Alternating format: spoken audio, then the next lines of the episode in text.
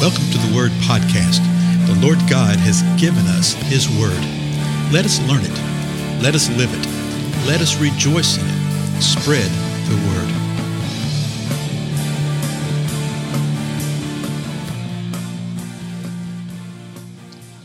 Blessings, everybody. This is Dale. Thank you so much for joining with me today on the Word Podcast. We're continuing our examination of what the Scripture says about not fearing. How the Lord calls us to not fear. Uh, repeatedly, he states that. It says, fear not, fear not. Repeatedly, he says things like, do not be dismayed. Do not be distraught. Okay? He tells us to trust in him. He tells us to rest in him. And we see it repeatedly throughout the Scripture. And we've been looking in the thirty-seventh Psalm. We're going to finish that Psalm today and see what it speaks about not worrying, not fretting. So let's go to verse uh, thirty-five. thirty-seventh Psalm says this. I have seen a wicked, violent man spreading himself like a luxuriant tree in its native soil. Verse thirty-six, then he passed away, and lo, he was no more. I sought for him, but he could not be found. So what's the psalmist saying? The psalmist is saying, you know, I've seen the wicked people. I've seen a wicked man. I've seen a violent man. I've seen him spreading out like a luxurious tree in his native soil, that he's just living, as we would say, high on the hog, that everything's great and everything wonderful. He looks wonderful, right? And then he dies. And he was no more. And he said, I sought for him, but I could not find him. And boy, the psalmist is just cutting to the chase right there, saying, hey, he died. What's left? There's nothing left of him. There's nothing left of this luxuriant tree, right? Now watch verse thirty-seven. Mark the blameless man, and behold the upright, for the man of peace will have a posterity. So the wicked man, the violent man, he looked for him. He couldn't find anything of him. He didn't have a posterity. He didn't have a heritage. But the man that is blameless does. And we're told, mark that man of blameless. Mark him out. Look at him. Pay attention to him. Behold the upright. Give heed to him. Keep your eyes on him. Why? Because that man of peace will have a posterity, but the transgressors will be altogether destroyed. The posterity of the wicked will be cut off. That doesn't mean that wickedness will be done away with, right? We still address wickedness and deal with wickedness all the time. But he's saying that they're not going to have the posterity that you have of the righteous man.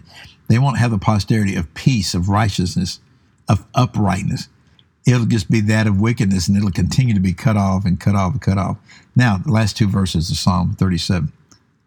But the salvation of the righteous is from the Lord. He is their strength in time of trouble. And remember what he started the whole psalm with, thirty-nine verses ago, right? He started all with, hey, don't fret. Don't be anxious. Don't worry, okay? Realize that, yeah, you look at the evil and you think, oh, they're doing great, they're doing wonderful. No, no, no, their time's coming. Don't pay any attention to that. Remember this, that salvation is from the Lord, and the salvation of the righteous is from the Lord. What makes them righteous is the salvation of the Lord. And at the Lord, he is their strength in time of trouble. You know, we, we're living in days when people will point and say, well, we're living in times of trouble. It's troublesome times. Uh, well, maybe, maybe yes, probably no. When you just look historically at what mankind has endured, particularly believers, what they've endured the last two thousand years, uh, what we're enduring right now is nothing in comparison to that. It's a minor inconvenience at best. We don't like it. Prefer it another way. Yeah, yeah, yeah. No. Realize what the Lord says. Rest on this, that the Lord is our strength in time of trouble. If we're seeking to be strengthened by anything else other than the Most High God in a time of trouble, then we're barking up the wrong tree, folks. Then the last verse, verse forty. The Lord helps them and delivers them. He delivers them from the wicked and saves them because they take refuge in him. We must remember, folks, that our strength is in the Lord, particularly in times of trouble.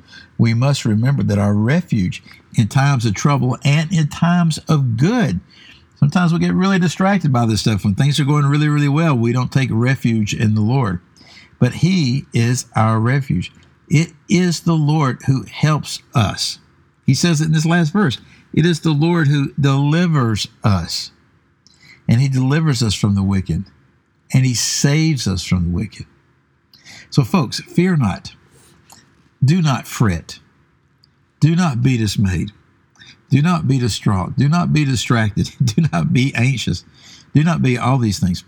Because if you're a true believer, then you are a true vessel of the Most High God. He is our strength. He is our refuge. He is our very life. I believe that the Lord uh, allows us to walk through times like these to strengthen the absolute truth about who he is and who we are in him, for us to have understanding and for us to start living it out the way that we should. Think about these things. thirty-seventh Psalm. Before you recline upon your night bed this evening, go read through the whole thing. See what the Lord reveals to you. And I'll see you next time. Goodbye.